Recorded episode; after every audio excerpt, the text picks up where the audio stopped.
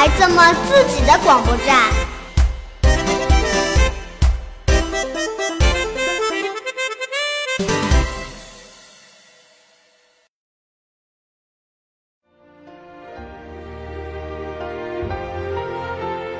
品一杯清茶，酌一壶醇酒，轻轻翻开书本，来到一个更为浩瀚的世界。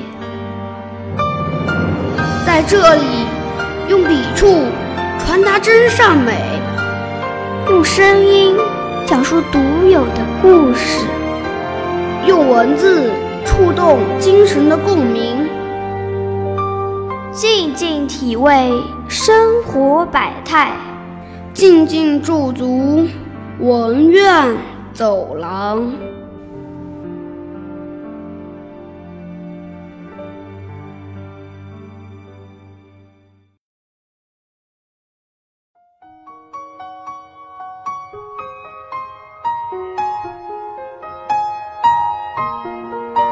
这里是历史与文化交接的路口，这里有心灵与文字交织的梦想，让优美的文采在这里飘逸，让青春的梦想在这里飞扬。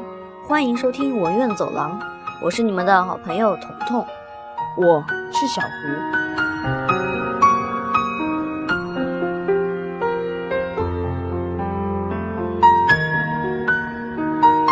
小胡啊，你读过散文吗？当然，在课堂上也学习过，课外的我也读过一些。那你印象深刻的有哪些呢？嗯，有《春》《背影》《匆匆》《野草》《朝花夕拾》，还有《白杨礼赞》啊等等，这些我也读过。这几篇可都算是散文中的经典之作了，是阅读的首选啊。是的，今天我们所要讲的是描述父爱的散文，你猜猜是哪一篇呢？那应该是《背影》吧。这篇文章大家也是耳熟能详的了。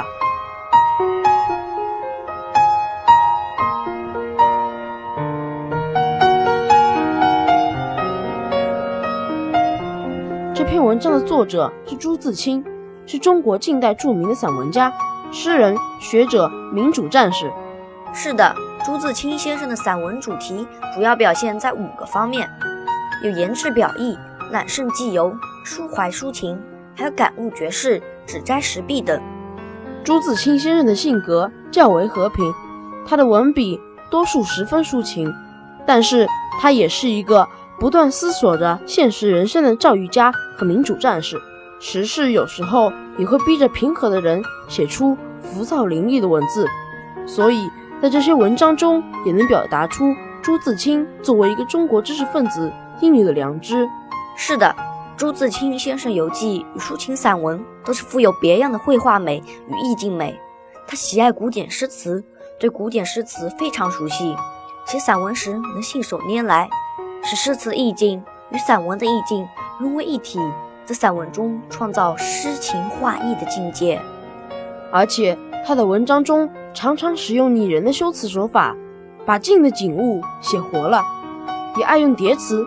造成了他的散文的节奏感与韵律美。没错，朱自清先生的散文大多篇幅短小，构思更见匠心。就比如《背影》这篇散文，无论写人、叙事还是抒情，都十分平实，但在平实中却孕育着极为精巧的构思。那今天我们就通过这篇《背影》来感受一下朱自清先生的细腻的文笔吧。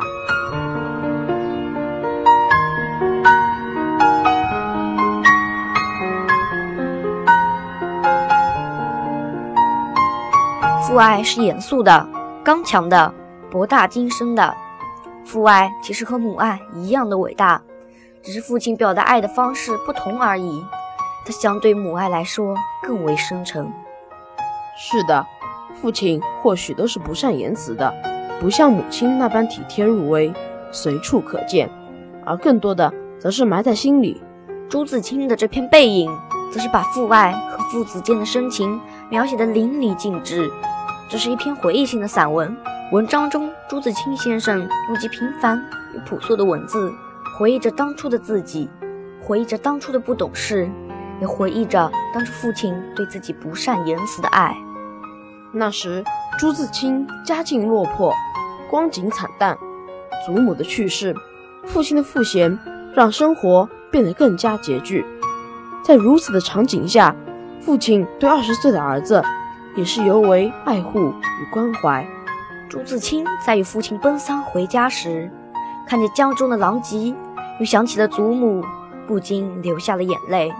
这时的父亲也只是安慰他说：“事已如此，不必难过，好在天无绝人之路。”其实也可以想象，父亲的心情肯定也很低落难过。但是他在儿子面前必须要坚强。这话虽说的云淡风轻，其实父亲的心中也一定是波澜起伏。是啊，所以说父爱如山，大风大浪，父亲都会帮孩子挡着，让孩子安心。所有事情靠自己的肩膀扛起来。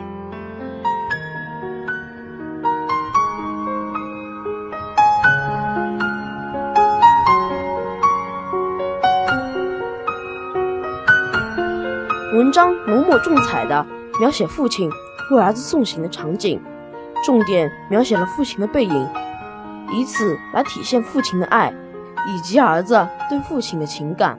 文中写道：“丧事完毕，因为父亲要到南京谋事，我也要回北京念书，所以父子便一路同行到了南京。到南京之后，父亲因为事忙，本已说定不送我。”叫旅馆里个熟识的茶房陪我同去。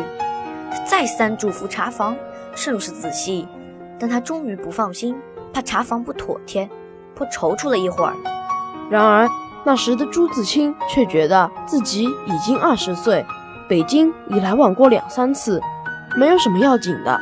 可父亲踌躇了一会儿，终于决定还是自己送他去。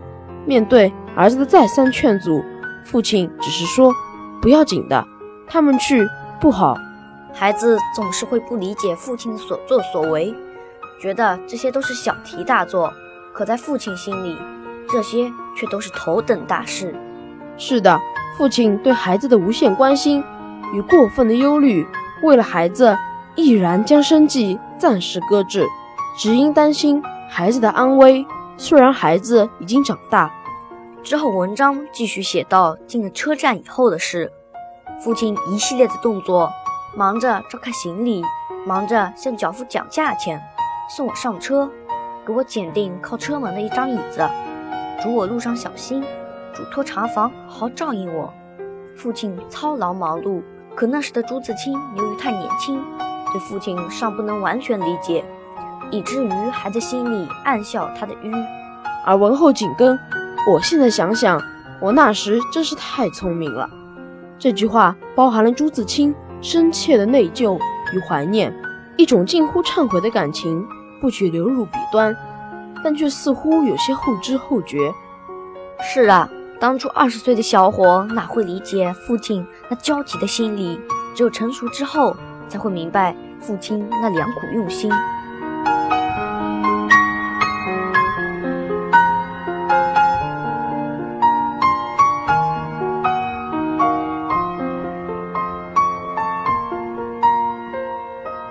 文中描写父亲买橘子的场景是整篇文章的重点，所用的词藻并不华丽，但却深入人心。父亲帮儿子买橘子的过程，在文中写道：“需走到那边月台，需穿过铁道，需跳下去又爬上去。父亲是个胖子，走过去自然要费些事。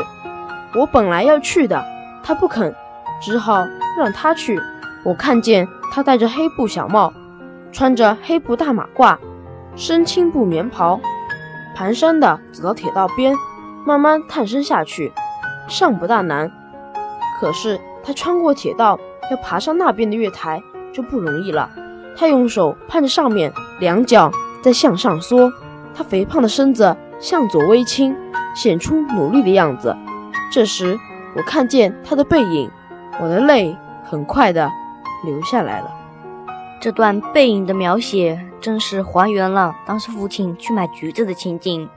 父亲体态肥胖，虽未写父亲年岁，但从字词中其实可看出，父亲的年事已高，做着一系列的动作也很吃力。这些文字把父亲带孩子的全部感情，都体现得如此透彻。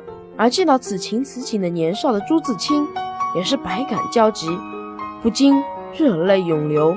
但又因为怕父亲看见，又赶紧拭干了泪。父子之情也是表现得惟妙惟肖。而后文章又写道：“我再向外看时，他已抱了朱红的橘子往回走了。过铁道时，他先将橘子散放在地上，自己慢慢爬下，再抱起橘子走。到这边时，我赶紧去缠他。他和我走到车上，将橘子一股脑儿放在我的皮大衣上。”于是吐出衣上的泥土，心里很轻松似的。过一会儿说：“我走了，到那边来信。”我望着他走出去，他走了几步，回头看见我说：“进去吧，里面没人。”等他的背影混入来来往往的人里，再找不着了，我便进来坐下，我的眼泪又来了。其实孩子对父亲也是既心疼又愧疚，心疼的是父亲为自己受累。愧疚的是父亲为自己去买橘子，但却又有一些欣然若失，因为父亲的安全归来。父亲回来后，年少的朱自清虽没有讲一句话，但是这股深情都流露在了他赶紧去搀扶父亲这一动作上。是的，这一系列的复杂心情都通过这些平时的语句体现了出来。文中描写的很是轻松。父亲这一股脑放橘子的样子，感觉父亲当时很高兴。但是父亲高兴的仅仅是为了孩子顺利的买到橘子，可心头其实并不轻松。是啊，他搁置了工作，孩子又即将离他远去，怎么会轻松呢？只是为了宽慰心中眷恋的儿子罢了。橘子已经买好，行李也早就安放妥当，嘱咐的话也已经说过。可父亲并没有马上离去，而是过一会儿才说出告别的话。这一会儿之间，有依恋，更有惜别的惆怅。之后，父亲终于走了，而孩子却好久无法平复。孩子的心里也是挂念着父亲的。父亲这般如此的关怀，想必年少的朱自清心里一定也满是波澜。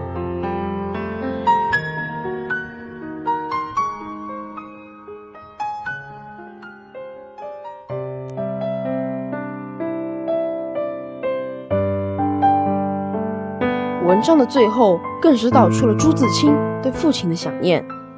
回忆父亲的背影后，又想起了父亲的一生，写道：近几年来，父亲和我都是东奔西走，家中的光景是一日不如一日。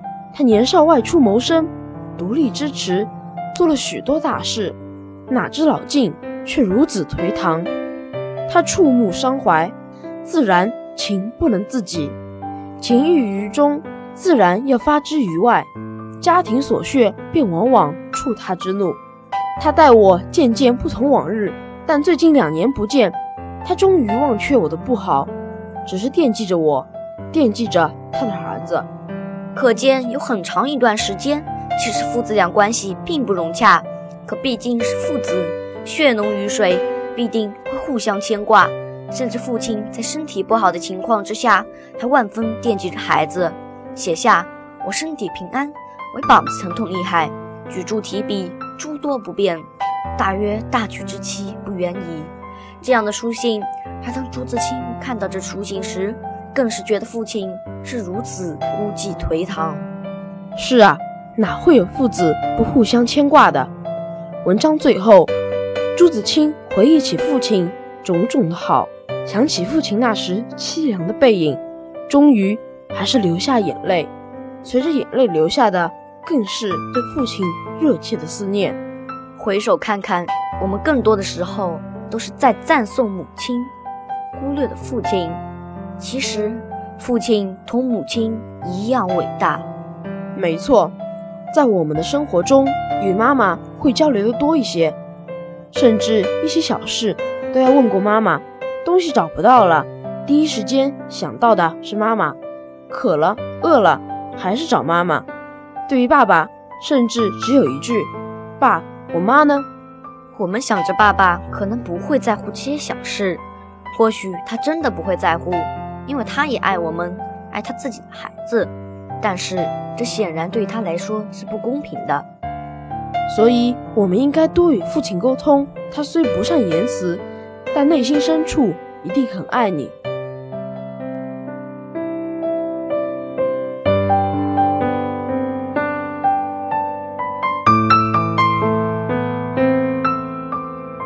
这篇散文，朱自清先生通过自己对父亲背影的回忆，更是留给后人们一个思考：我们应该要明白父母对我们的爱。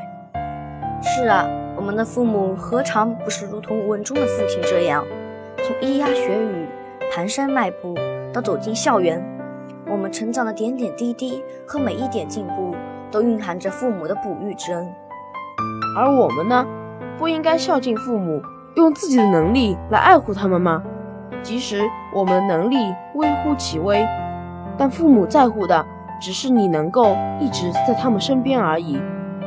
也许父母并不高大，也不伟岸，但是他们会竭尽所能给我们最好的一切。他们的愿望只是能够让孩子健康成长。是的，所以大家要记得孝敬父母，多陪伴在他们的左右，这是对他们最好的回报。每一本书都是一个用黑字印在白纸上的灵魂，只要我的眼睛、我的理智接触了它，它就活了起来。驻足文苑走廊，感悟生之行修。今天的内容就到这里了，我是小胡，我是彤彤，我们下期再见，再见。